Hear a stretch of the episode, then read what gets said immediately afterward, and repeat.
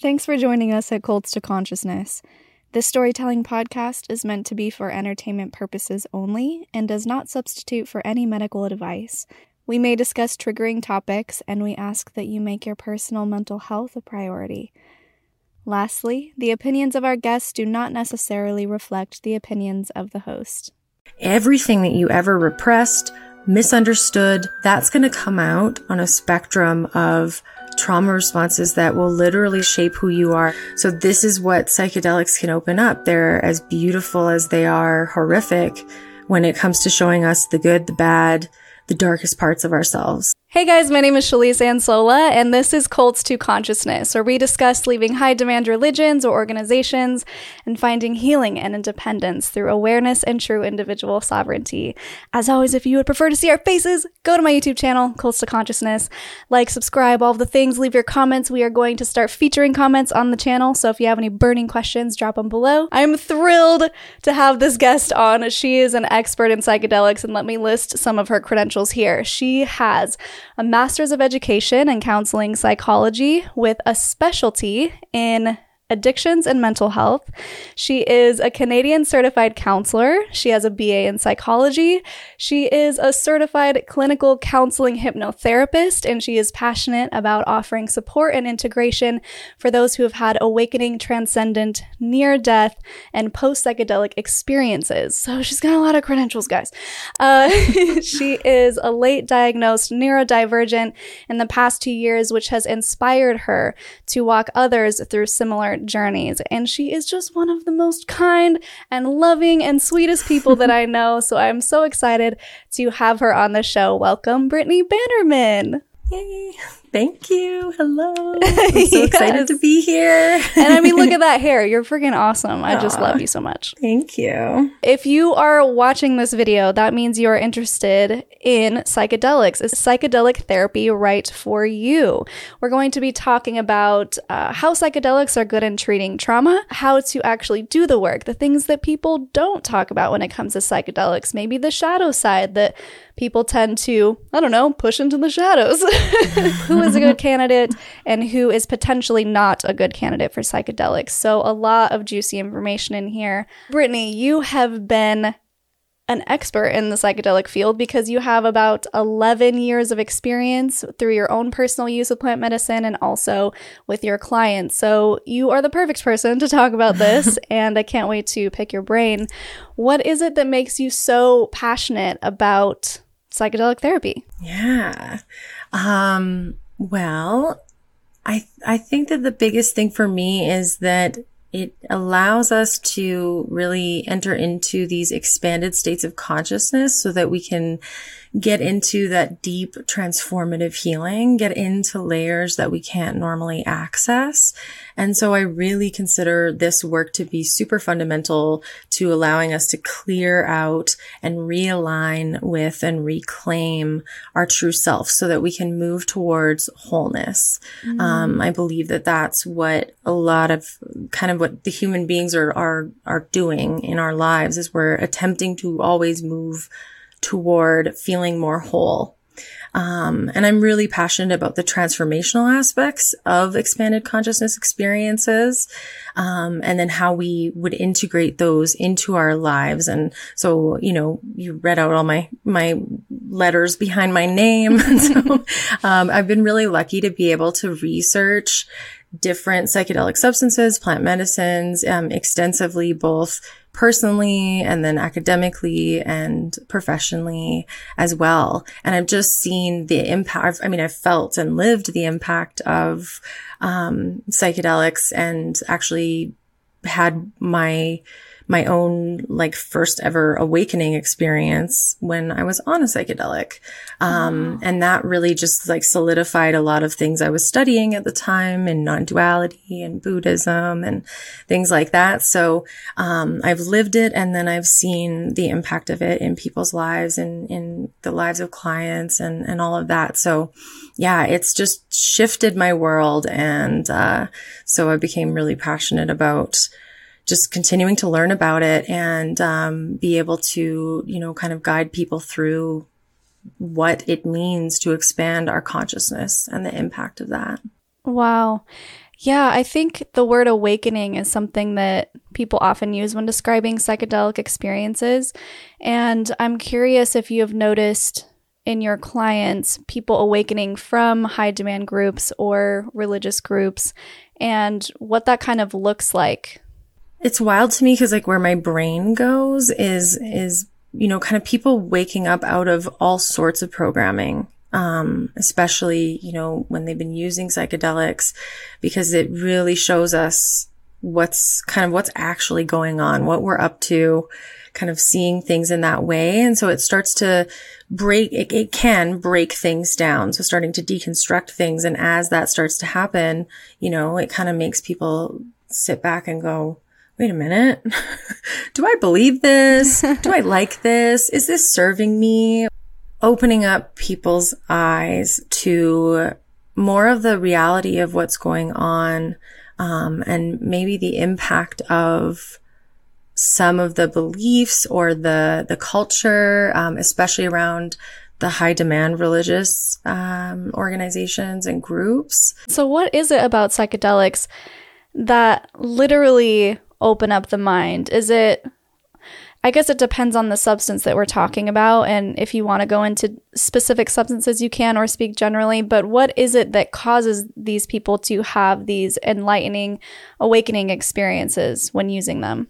You know, it's, it's interesting as well because, like, not every time that people will use psychedelics do they have that big, expansive ego death, oneness, transcendent experience or the mystical experience. It can happen.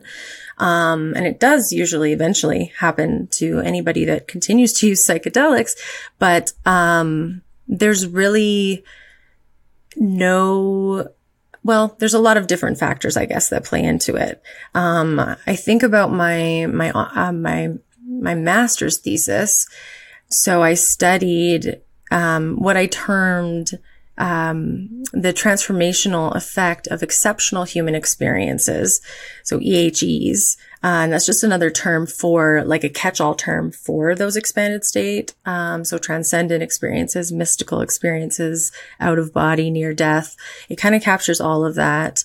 Um, and in that, I wanted to, I, I studied it looking at specifically the containers of Shambhala Music Festival up in Canada here and, um, and Burning Man.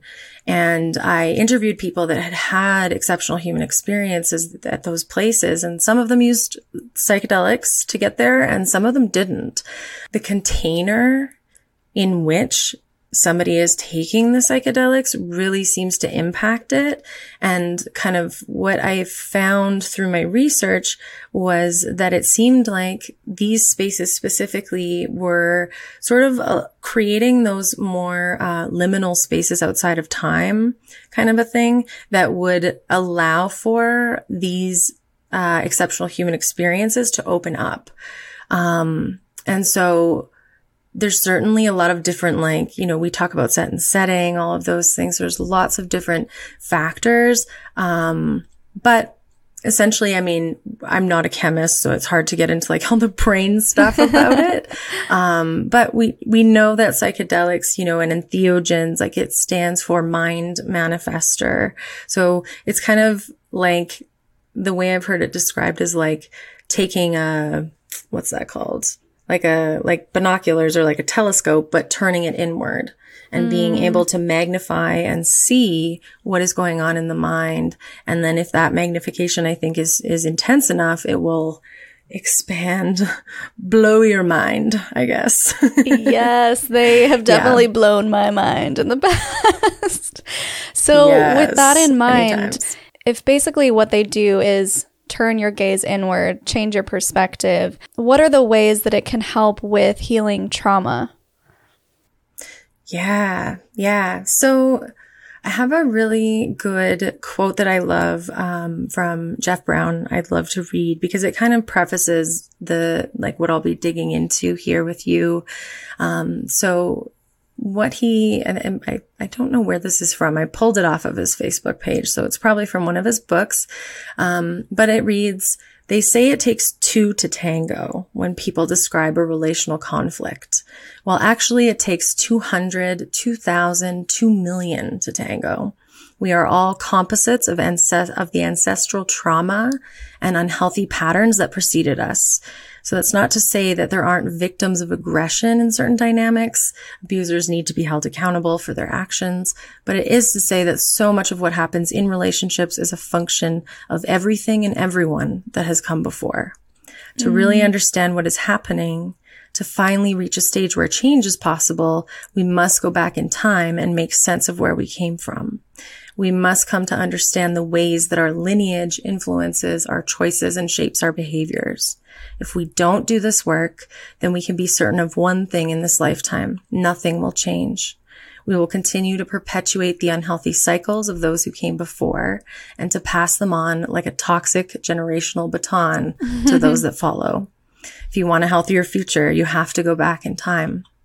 So psychedelics help us in so many ways. I think when it comes to healing trauma, they allow us to allow for our hearts to break open, mm. to finally begin to like tap in and connect to the emotion that's stored within our heart and within the tissues of our bodies.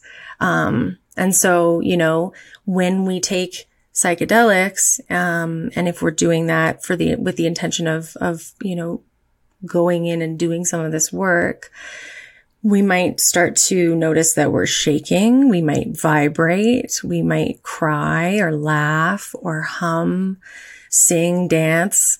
Um, and all of this helps to release trauma from the body.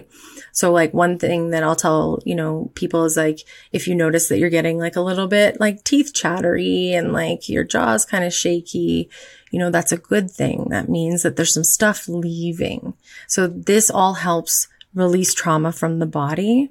And then whether or not we understand it all right away, fundamentally, it's, it's really about moving that out of the body any way we can in safe spaces where we're held and supported. And I think that psychedelics help to expedite that process. So mm-hmm. it's like a, like a trippy emotional enema. oh my gosh, that's amazing. That's amazing. it's true. Whenever I've done any type of psychedelics, um, whether it's mushrooms or ayahuasca, it just cracks you open in a way that you can't really stop it. It's like once you're on the journey, you're on the journey and yes. you just have to relinquish yourself and just give yeah. in and surrender and allow yourself because and tell me your thoughts on this whenever you uh, at least people that I've been with and tried to help before, it seems like whenever they're like, mm-hmm. don't know, I'm scared, I want to do this, it's even harder of an experience and yeah. it physically is harder than if you just uh, like relax into it and let your body, like you said, purge all of that energy. Yeah. Yeah. Yeah, exactly. I mean, there's the sort of cliche, um, like, what is that? I guess it's just a cliche of um, what we resist persists. Mm. Um, we talk about that a lot in therapy and then with psychedelics. Um, so yeah, the more that we push back against what is being revealed or what is happening, you, in my experience, usually like the worse it gets. Um, and the times that I've been able to be like, okay, fine, I give up. I surrender. I'm done. And it's not just like, you can't just say, I surrender. It's a, it's a, it's a, it's an action, right? It's like a, and the way I think about it too is like this, I was shown actually on a journey once and they were like showing me how to, how to surrender what it felt like so interesting. Um, and I remember like my consciousness was like at the front of my face, I guess, like my, my eyes. But as I was leaning into surrender, it felt like I was like sinking my consciousness back, like yes. back, back, back, even like into the ground or something. And they were showing me like what that felt like in that moment. And so I found that really interesting. That is so interesting. And I've definitely felt that as well. Where if you're laying on a couch, you're not laying on the couch, you're laying in the couch. it just, yeah, it just feels like you're wrapped into this world while your brain is in a different dimension. so, yes. So then yeah. how does trauma emerge differently for neurotypicals and neurodivergent people? Hmm. Yeah. So there's kind of, you know, different symptoms of, of trauma, um, of PTSD, of things like that. Um, one of which is, you know, really noticing that we have a frazzled nervous system. Our nervous system is pretty fried. So we become really stuck in different states, um, that usually like correspond with how we cope. So you can get stuck in any of these states and you will experience all of them, but usually we kind of have like our go-to that we'll do. Um, so for example, like women that have been socialized in our culture will often resort to fawning or freezing, you know, maybe more than they would do the fighting right? So we can get stuck in freeze, we can get stuck in fight flight, um, or that fawning response, which, you know, you can also think about that as like people pleasing kind of codependency sort of behaviors. Um, and then, you know, when you have trauma that is unaddressed over time or something so intense that it's led to PTSD or CPTSD, complex PTSD, um, you know, this can lead to experiencing a lot of hypervigilance because your nervous system's like on and you're ready at all times. Um, anger. We can have recurring nightmares and sleep issues. It can lead to depression, persistent states of fear, aggression, irritability, um, and a hard time concentrating, remembering things. So people get a lot of brain fog. Um, people can become really quick to react to things that may seem pretty innocuous to others, but these are usually triggers tied to their traumas. And then, you know, people will experience looping thoughts, especially in overemphasis on negative thoughts. Um, and I, you know, actually, I was just reading this article. It's from 2018 though, so I need to see what other research has come out. But um, this article about how neurodivergence, you know, for a while there, they, they were thinking that we didn't have PTSD, um, which is pretty crazy because if you're a human, you know, you're going to end up experiencing some sort of trauma, whether or not that manifests into full blown post traumatic stress disorder remains to be seen. With neurodivergence, they actually aren't even, they haven't done a lot of research so much yet to f- figure out how it manifests and, and how we might actually like have different kinds of symptoms. So, um, but one of the interesting traumas that I've stumbled into as I've been learning about my own neurodivergence is, and I don't believe that this is like um, a term that's been picked up yet by professionals and stuff, but I hope that it will be, um, is what's been called invalidation trauma for mm. neurodivergence. So this can lead to really deeply seated CPTSD. Um, and that piece is really about not being seen for who we actually are, mm. not being, not having our, our true authentic selves mirrored back to us. Because most of the time what we actually got was like, Hey, you're being too loud. You know, stop fidgeting, quit moving around. Why are you singing? You know, or whatever. Um, and so, yeah, we very quickly, and a lot of us, you know, are highly intelligent. And so we really quickly learned like, oh, I will be shunned if I don't do those things. So, or if I do those things, so I better not do them. Um, so I can't be myself. And we learn that right away. So we take ourselves and everybody does this also to an extent, right? Even neurotypicals because the culture requires you to act and behave in certain ways, follow certain rules and norms. Um, it's just really magnified for neurodivergence. So we take ourselves and we shove them down, deep, deep down, and then create layers on top that are sort of false identities or what we call masks um, in the neurodivergent community and, and in general. Um, so, but people with more autistic traits, um, they, I, I, was reading how they will display a specific form of PTSD, especially characterized by hy- hyperarousal. So, um, they may be more easily startled, insomnia, predisposed to anger and anxiety and have even more trouble concentrating, thinking than is seen in other forms of PTSD. Yeah. So, in all of these cases, um, everything that you listed as far as the symptoms and how trauma emerges, is that within the umbrella of being on a psychedelic journey, or does that translate after, or is that just in general before you introduce psychedelics? Ooh, that man, you're coming in with the really amazing Coming in questions. yes, I love it.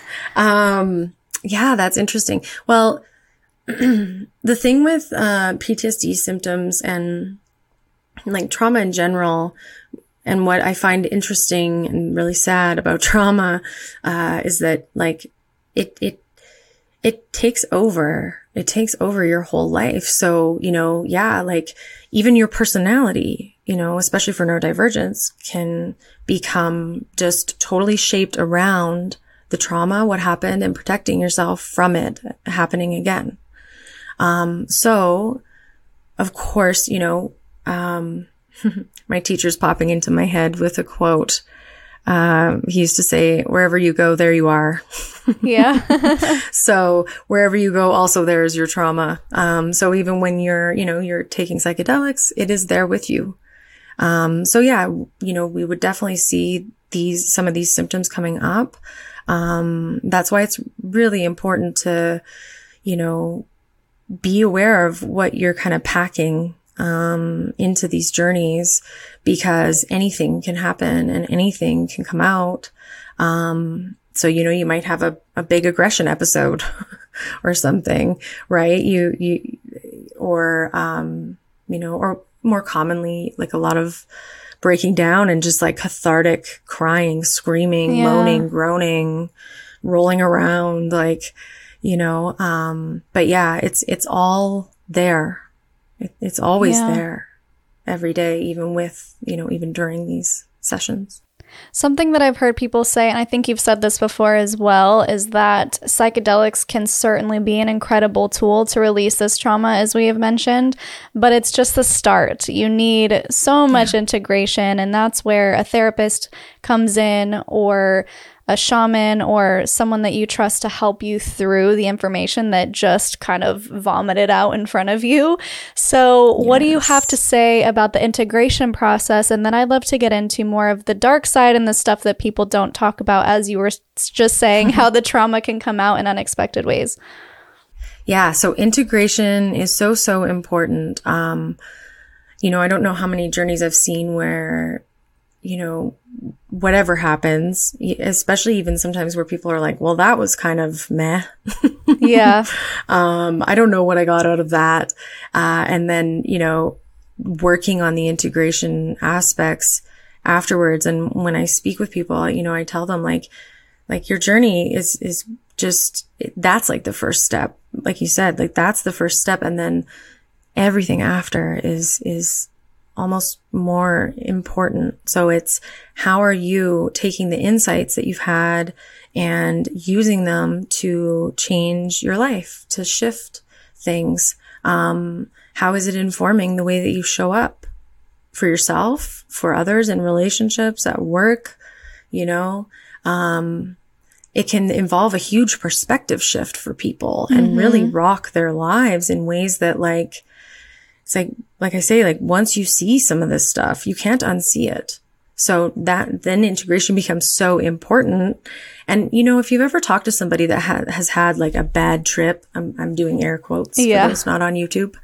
um, you know, you can tell that they're still carrying that with them. They can tell you all about it. And for some people, it's super trauma. That is traumatizing in itself.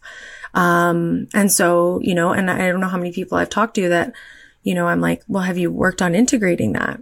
Right. And a lot of people haven't. They're like, oh, I just, I don't want to think about that. And I'm like, oh my God, there's so much gold in there.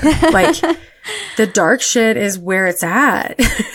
yeah. Where, like it's really fun to go meet God or go, um, to space, fly through the cosmos, you know? yeah. It's like, woo, so much fun. But, um, where the rubber hits the road, I think is really like getting into the, the deep dark stuff and facing your dragons and get, face the dragon, get the gold. Yeah. So integration is so important and it's a really slippery concept too. Cause I mean, what is it? Like it's life. It's living too. It's, it's every day after your journey and what that looks like. Um, and it never ends. Like I'm still integrating from my very first awakening experience with psychedelics and that yeah. was in 2012 or 2013. you know, Yeah. like 10 years later, here I am still on like finding pieces of this. And I'm like, oh my God, that's what that was. That's what that meant.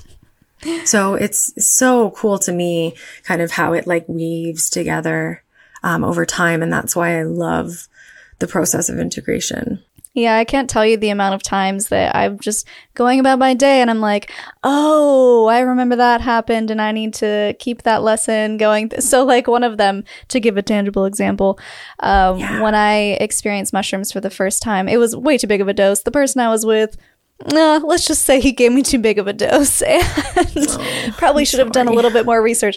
I mean, it was fine, but it was definitely insane.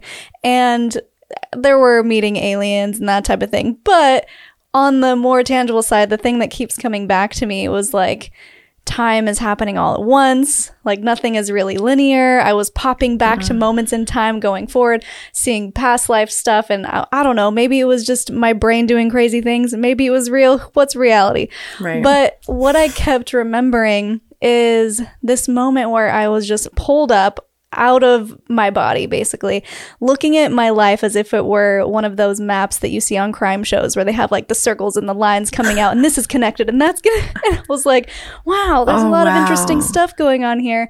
And I remember thinking, none of it really matters. Like I'm giving this little pie chart way too much weight in my life. And this one, like, yeah, it sucked, but why are you still carrying that? And so every now and then I go back to this perspective of sometimes you just have to let go. And it's definitely easier said than done. But that's Yeah. what I love about psychedelics is when you're in that state of mind, you go, oh, I ca- I do have the capability of letting that go. It's when we Yeah. go back into our daily lives and we're trying to integrate that information that the ego comes back, that our doubts comes back, come back, the fear and everything. And so it's just those little moments of remembering that it's possible that make everything a little bit better. Yes. Yeah, exactly. Actually, my, my, uh, I, I journey with a dear friend of mine often and she, uh, we, we have like a joke between us where we'll say, Hey, I'm starting to forget. It's time to go back in again. Yeah. You know, because yeah. it, it does, like it fades. Right. And, and actually when you were talking about your, your experience there, I was like, Oh man, did you, if you, if you remember or remembered, um, it would be so interesting to like have you draw out oh my like your gosh, body yes. and then like the different like things that you were shown and stuff. I don't know if you did that, but that, that's a beautiful integration activity. yeah. Actually, I would love to have you talk about a couple of things that people can do, like actual things or exercises that they can do to integrate. Yeah. Um, so one thing that we recommend is, uh, it doesn't have to be right away. It doesn't have to be the same day as you just did a journey. Um, but at least the next day, um, to basically write out like a, a trip report, a journey report, Yeah. um, as much as you can remember. And then as you're doing that, usually like more pieces come in and you're like, oh yeah, this happened. And I have to go back and add that in at the beginning or time is very timey-wimey. Um, so we get people to do that like right away because it does fade. Um, and then, you know, and I've also, depending on what people's like proclivities are, um, sometimes doing diff- like some sort of like art piece, you know, drawing some of what you saw or just like colors and different, you know, if you, if you, especially if you saw any symbols or anything like that and you, and you can remember what they looked like. Cause I can never do this for some reason. They, they don't want me to draw the symbols Yeah. in the 3D reality, I guess. um, whoever they are. but, uh, different things like that. And then, um, one of the big things too. And so, yeah, like recording it is really important. Um, and then, you know, one of the things I tell people to do is like go down some rabbit holes with it. So if you saw primarily blue colors or the blues really stuck out for you, look up the color blue. What does it mean? What are the spiritual significance of that? You know, it corresponds to the throat chakra. What's that about for you? Is there something going on there for you? You know, do you struggle with using your voice and speaking your truth and your needs? Um, and then, you know, if you did see symbols or different like culture, like a lot of times people will see things from different cultures and you kind of get the vibe like, oh, this is some sort of like Mayan thing, then go on Google and start to look up like Mayan symbols.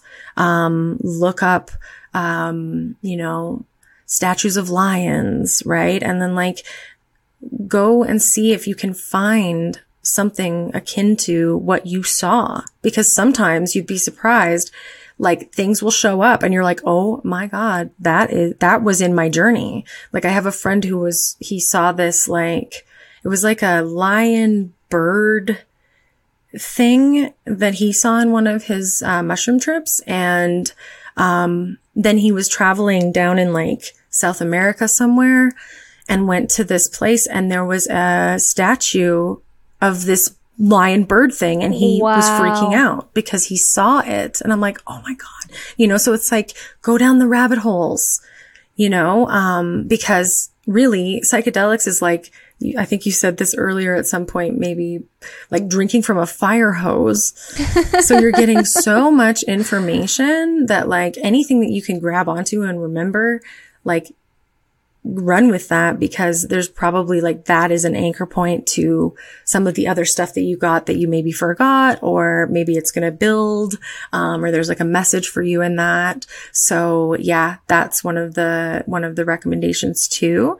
Um, and really i would say too just like continuing on in your process as well because it is un- it's an unfolding and it's never going to stop you know? Like i said i'm still processing journeys from over 10 years ago. Yeah that's such a good point and something that i wanted to bring up. So when people consistently do these plant medicines like over and over and over and over again, they're not really integrating. They're just drudging up more and more stuff. That's when you kind of get into the dark side of it when there's the overuse. So maybe we can transition yeah. into that. So, what happens to somebody when they're I think abusing the medicine might be too harsh of a term, but getting close to abusing mm-hmm. the medicine, how can that translate? Yeah, psychedelics are interesting.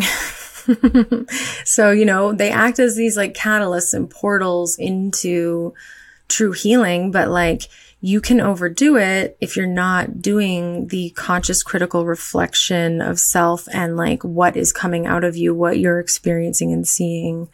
Um, they can become an escape a band-aid or a tool to bypass with. Because you know as you know and as a, probably a lot of your listeners know it takes a lot of work to deconstruct traumas um, especially re, you know religious traumas. Um, so this is this is not mine but it did come out in this conversation and i'm sure you know it's other places. But um, really like this this piece of like like think about it like you're you're cutting down through layers right? And you're most likely not going to access the deepest, darkest layer right away. That's not to say it couldn't happen, right? Because I mean, psychedelics are wild, so anything that can happen will happen, um, or can happen. So, but for the most part, like you're working your way through the layers. But if you start to use them a lot and with, you know, maybe not a lot of intentionality, not a lot of integration, you're not coming, also, you're not coming back to ground back into this reality where we all keep waking up every day. At least I do, I think. um, so you're not coming back here f- like fully and grounding in and, um, so you can become more and more and more untethered. And mm. then you're also accessing deeper layers that maybe you're not ready for. Right. Um, so, that's when, you know, I think that the deeper you go, the more darkness starts to come out. The shadow we've buried quite deeply within us. Um, so yeah, the deeper you go, the more that that comes out. And if you're really not doing the integration work, then you're not re- like, you're not going to be in a space where that's going to be a supportive experience. Mm-hmm. Um, it could be much more damaging. Um, and then, like I said too, yeah, you just get sometimes too far out. Ram Dass is coming far in. Out. Far out. but you can go too far. You can go too far out. Um, and it's, uh, yeah, it's scary. You know, you can have, you can induce psychosis. Um, yeah, so you, have to be careful. I always try to go with my, my intuition. And even if I'm really excited about a journey, I've been planning it for a while or whatever, or like, even, even like, oh, it's a, it's festival time and I'm going to do some psychedelics at a festival or something.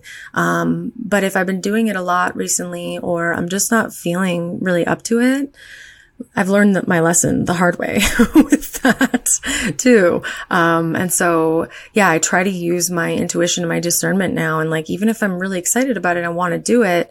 If something in me is like, mm-mm, mm-mm, then I listen because I've learned that lesson. Um, and some, some of us need to learn things our own way and the hard way.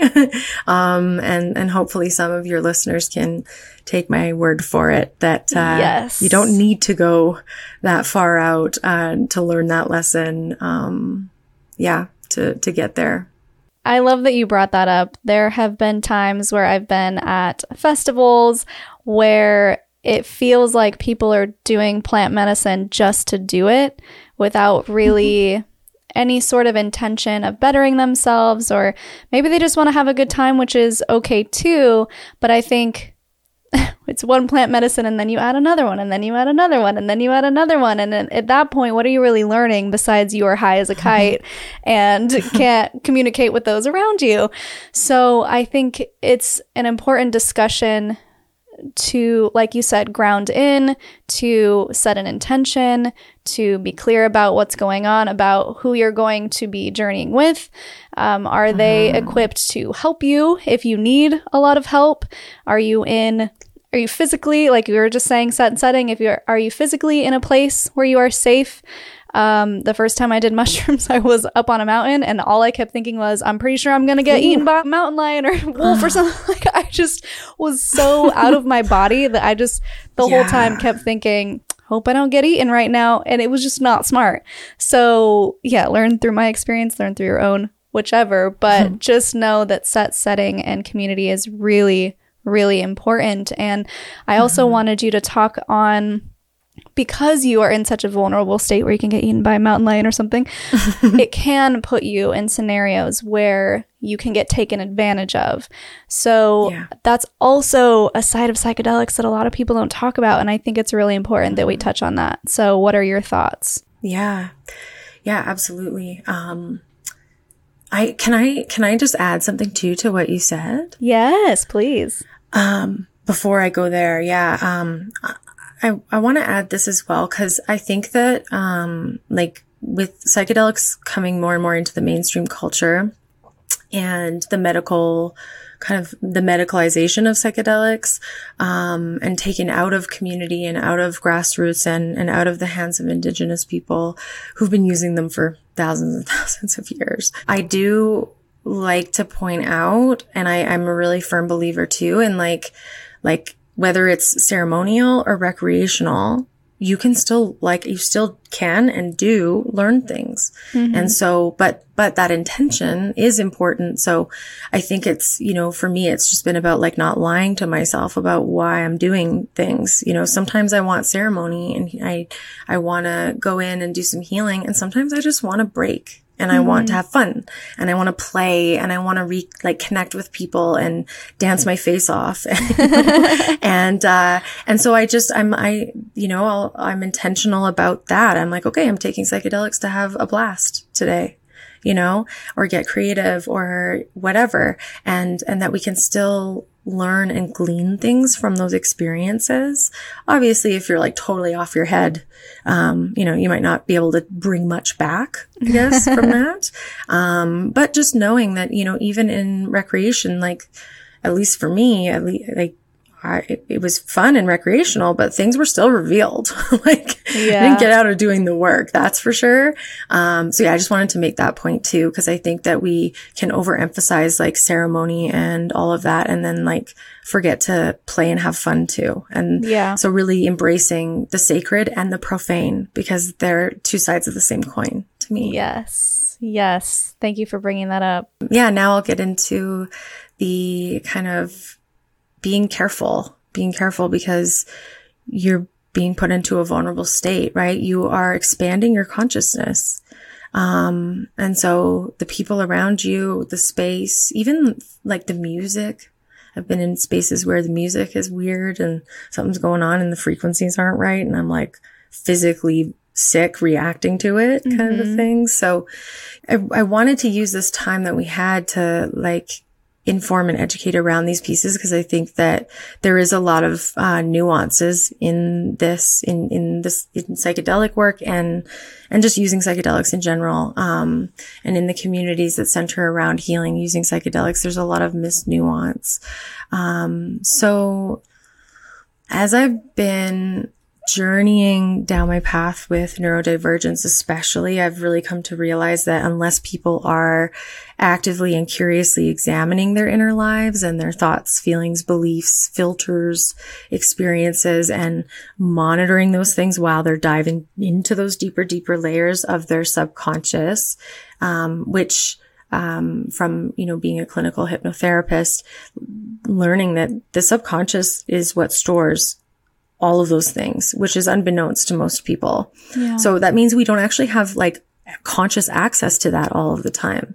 So then all that shit in there, everything that you ever repressed, misunderstood, got like glommed onto, that's going to come out on a spectrum of trauma responses that will literally like shape who you are, like we talked about earlier. And so you know, sometimes what we think is normal in our experience is actually not or not intended to be. So meaning for some people, their trauma is so deep and ingrained that it's, you know, become part of them and that anything repressed, um, or anything that is so deep and ingrained that you don't realize is like separate from you kind of a thing.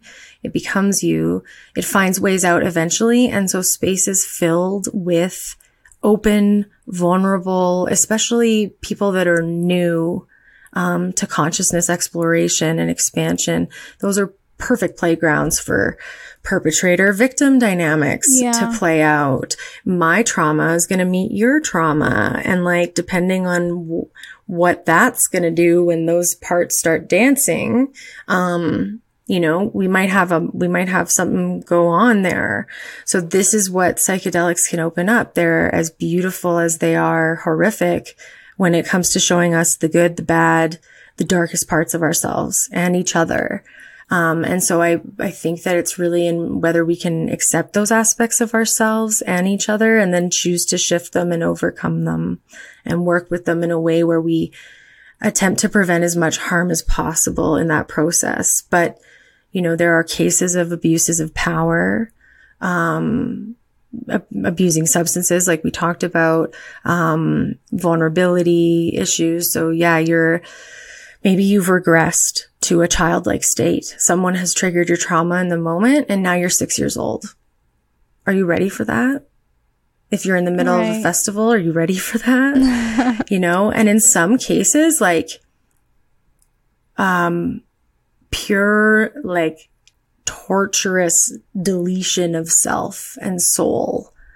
Um, you know, in, in shamanic work, they talk about soul loss, right? Or, um, needing to go back in and do, uh, retrievals for people because we can lose pieces of ourselves during traumas or we dissociate and that piece like kind of floats out until we can go find it and pull it back. Um, so yeah, I think that, um, until we can start addressing so much of this like ingrained patriarchy, late stage capitalism, ableism, um, negligence and abuses of power in psychedelic spaces and all spaces. Like, let's be honest. Right. right? y- y'all, y- y'all come from Mormonism. Like, you know what that's like. This is going to keep happening again and again. Um, so, you know, psychedelics are just bringing the shadow into the light. That's what they do. Um, they do that for us and they do that on a big scale. They'll do it in groups of people, in communities. Um, so, you know, how do we keep ourselves safe? Well, there's a lot of like, I, I, could give you kind of like a, a list of things, but I think, you know, if we're, I'm, I'm sort of like, I'm a little bit too meta right now, perhaps, but I think that you have to be prepared and ready to hold space for yourself, for others, um, for like the visceral, the, the fucking ugly, the fucking ugly, the, the piss and shit and blood of life and the, the dark spaces you want to pretend don't exist. Right? right? It's a mess, but it's life. I hate it and I love it. It's that duality. Um, but it is always better to navigate that with community and with safe people. Just to finish off this thought, like I had a, I had a mentor and uh, we gave a talk together at a festival and our talk was called do psychedelics make you less of an asshole? And uh, the answer is it depends. Um, so you know just knowing that like there's a whole host of factors going into whether you will be safe whether someone else is sp- safe whether a space is safe um, including what what you're bringing in that, that bag of stuff with you, your traumas, your attachment style, um, how you, how you tend to cope, whether you have the ability to emotionally regulate, how much work you've done going in prior to starting to do work with psychedelics. Um, you know, if people don't do that work and, and meet the dark parts of themselves and be willing to like integrate those parts so that they don't hurt people. Um, then what can happen with psychedelics is it can make you more of an asshole. Like you can go on that route of, um, where on the extreme may manifest in, in something like severe clinical narcissism. But if you walk that back a bit to like a subclinical level, um, you know, you may still end up causing harm to others just where your stuff's coming out sideways, you know, your shadow's coming out unconsciously um, towards other people. Yeah, I think this is such an important topic and the reason why we're doing this episode because not many people talk about the dark side of psychedelics. Mm-hmm. and i hope this episode isn't coming across as a downer because we both are definitely proponents of psychedelics can help with a multitude of things. I think just for this episode specifically we wanted to get into the nitty gritty dirty stuff that often doesn't make mainstream media. So yeah. stick around. Yes, we uh, we love psychedelics. We just want to show all sides of psychedelics so that if you or someone that you love wants to participate, you have all of the facts. And this is the perfect time. Disclaimer: We are not offering medical advice. Anything that we say is in our own experience and in her own um, expert clinical experience. It depends on the person, and we're going to get into that in a second. So it's a very personal journey, and that's something that you need to decide for yourself through your own research and see if it is right for you. So maybe we jump into it now. Who is a good candidate for psychedelics? Actually, let's start with who's not. Who's not a good candidate for psychedelics? I am not a doctor. I'm not a pharmacist. Um, but luckily, the, some of these people have have done the work to to sort out at least you know medically. Some guidelines. Yeah some guidelines. So um and then just mentally as well right? So really when we're looking at who might not be a good candidate for psychedelics um as we kind of mentioned like if you're currently not doing very well, so if you're in an active crisis, if you're experiencing a lot of instability in your life, that could just be like a lot of changes. You're moving or something, or you're having trouble securing housing. Um, right. Not the time to break things open further. You've got enough on your plate. So we want to make sure that somebody has enough stability in their life because psychedelics are destabilizing. I mean, that's kind of the point. so, um, there's that. We also want to uh, avoid psychedelics if you are prone to psychosis, if you have schizophrenia or schizoaffective disorder yourself, or even in your immediate family, um, because sometimes psychedelics can open that up uh, in in people. Um, also, certain personality disorders um, are encouraged. People with certain personality disorders are encouraged to stay away from psychedelics. Um, although I do know a lot of folks with BPD, that's borderline personality disorder, um, that do use psychedelics, but um, they have some pretty intense experiences. They've got a lot of trauma. Um, I don't love the BPD label. Also, by the way, just like for the record, um, I think it's a bit of a cop out and a lot of women end up pegged with that diagnosis and we get our emotions medicalized, our trauma medicalized. But um, yeah, certain personality disorders, you want to be careful. Um, and then physical things like heart stuff, hypertension, cardiovascular disease. Uh, if you have brain tumors, kidney problems, um, spinal issues or other medical conditions that could be made worse by the tremors and shaking and spasms that can happen, um, with different psychedelics. You want to make sure that um, you don't have current active or historical diagnosis of any neurological disorders, so stroke, epilepsy, or serious brain injury. Um, I do know that they've used certain psychedelics to help people with traumatic brain injury, um, although I believe that that would not be likely like when it's really bad. Um, but again, not a doctor, so I don't actually know. And then there has actually been some research too that's come out stating that or showing that people with hyperthyroidism are more susceptible to having serious serotonin syndrome um, following MDMA administration. Mm. So found that interesting, just kind of like, just so you know, everybody. Yeah. Um, and then people that are in acute uh, addiction, uh, currently in active addiction or active withdrawal um, that could be medically dangerous. It just also indicates that you're, you're, in, you're going through some instability. Um, and then, you know, people who have untreated anger management issues, um, because again, that stuff can come out and then you might be turning your house into a rage room, which you probably don't want to do. um, and then, of course, different medications to avoid. Uh, MAOIs is definitely one.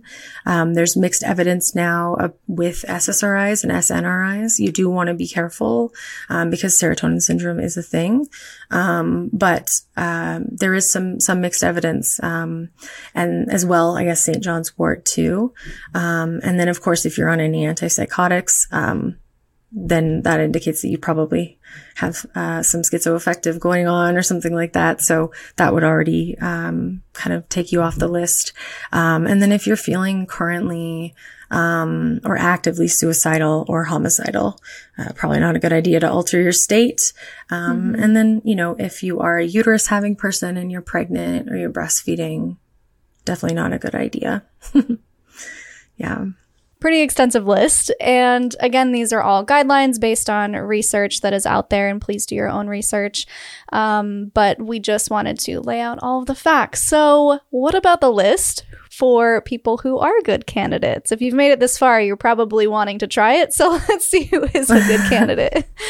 yes. Yeah. Um, yeah. So, I mean, obviously, you would be not having any of those other things going on necessarily. Um, but then really, this is kind of an, a different list. It was interesting making these lists because I was like, wow, this is like, who is a good candidate is, is a much different list. And, and I probably missed some things too. Um, but essentially when I think about that, I think, okay, somebody who is really ready to deep dive into their healing journey and they have some level of uh, coping. They have some tools. You know, they have the ability to express emotionally, um, to regulate their emotions. Um, and that doesn't mean you have to be really good at it. It just means like, you know, preferably you've done some therapy or something because you're gonna like, it's like, that would be like, learning how to swim by throwing yourself into the deep end right out the gate. Yeah. You're probably going to drown, you know? so yeah. Um, and then of course, if you are looking to process traumas and other unprocessed emotions, you're looking to go deeper. Um, those who can remain curious, I think that's a very good thing to have, that curiosity. Um, those who have already been through some really difficult, dark emotions, um, or experiences in their lives, because those can and will surface. And then that, what that kind of tells me is like, you made it through. You've made mm-hmm. it through some shit. So, you know, if some shit happens in this, we'll make it through that too. Um, someone who's definitely ready to have their worldview completely changed potentially. Yes. Get ready totally for that. rocked. Yeah. like you think you're, you know, it's like you were living in the upside down and then you came out the other side and you're like, wait, where am I? Yes. I, I didn't want to say going into the upside down because I'm like, actually, I think it's more like coming out of hell exactly. into, or people will say this feels more real than reality. Yeah. Um, yeah. So definitely get ready to be rocked. Um, you know, if you're seeking additional perspectives, um, and even like for people that are kind of later in, in life, um, maybe they're newer to therapy in general. So they've gone, but they don't want to spend years in talk therapy right. when we know psychedelics can help us process massive amounts of, of emotions and content and thoughts and, and trauma in a short period of time. Have you done any therapy before? Is there some awareness of like what sorts of traumas and issues might come up for you. Um, can you be honest about what's really there? What's really happening for you, even if it's hard to admit or hard to talk about? You know, if you find a dark part of yourself, are you going to be able to tell your guide or sitter about that? Talk to your psychedelic friends about that? Um, talk to your therapist about that? Um, do you have enough support around you? Right? Do you, what is your support system like? Um, do you even have anybody that you can talk to about your experiences that will understand it, um, or at least be open to trying to understand it? Um, and then thinking about things like, you know, what, what will you do if you have a difficult experience that leaves you destabilized? Cause that can happen. Um, or what about something that surfaces that you don't want to deal with? But now it's affecting you every day because you saw it and now you can't unsee it. So, you know, are you ready for things to be shown to you that you might not want to see? And then that's going to like not just impact your journey. It's going to impact your whole life. Um, and, you know, really also contemplating like, are you ready to change in ways that disrupt the delicate balance that you have in your current relationships? Um, because those might actually be based in coping mechanisms versus your actual loving authenticity. And so when you learn things about yourself and start to integrate that and shift, your partner not, might not like that. Your friends might not like that. Your parents, right. your, your, you know, your coworkers. Um, it's like people pleasing, you know, if that goes, people might start to get upset because they're not getting what they want from you anymore but you're standing up for what you need and for healthy boundaries um, out of love after you've done some deep work. So you're gonna your foundation can get rocked, your perspective, like the way you see the world, and then that ripples out into your life. Again, I don't think that that's a bad thing, but you want to be ready for that. And then, you know, another thing I think is, is important, and I don't really hear it talked about a lot, is, um, you know, do you have a foundational like philosophy where you can ground into that to help you make sense of any really intense transpersonal experiences, transpersonals beyond the self? Um, because, you know, Otherwise, like you get rocked and, and then how the hell do I make sense of, like you said, like I met aliens. Okay. Yeah. Well, w- how do I make sense of that? How does that fit in my philosophy of how I understand the world and my place in it? If I don't have a space for aliens, I mean, I'll have to create one, but like, that might be really, really difficult. So do you have a foundational philosophy? I love non-duality for this. I love Eastern traditions for this. I've been lucky to have that philosophy from actually had it before I had my awakening. And it was my awakening that confirmed non-duality for me. Um, also thinking about how attached are you to your current beliefs and philosophies because might get taken away. you might think you know something and you know how reality works. And then psychedelics are like, oh yeah, that's cute. You think you know how this goes? oh yeah, you think time um, is linear? Watch this. yeah. Yeah. Yeah. Check this out. right. Um, so yeah, there's sort of, and I, and I know it's like a strange, a strange list, but these are pieces that you really want to consider. Um, and if you're ready for those things and you have those philosophies, etc., like then, you know, that might make you a, a good candidate. I think if I were to summarize that entire list, it would be Are you ready for change? And that's in all facets, facet, fats. It's in all facets of your life. It's the mind, body, soul, environment, community. If you're willing to basically level up, just know that that comes with some breaking away, as you mentioned. And I'm really glad you brought that up that if you're in a relationship that isn't serving you and you're only in it because of program beliefs of your past and you wake up to it, know that things may fall away, people may fall away. And yes, it's hard and it's difficult, but you're leveling up. So you're going to find yeah. and attract the people who can come into your life in a healthy way and you can have better relationships. So it can be scary. Change is always scary, right?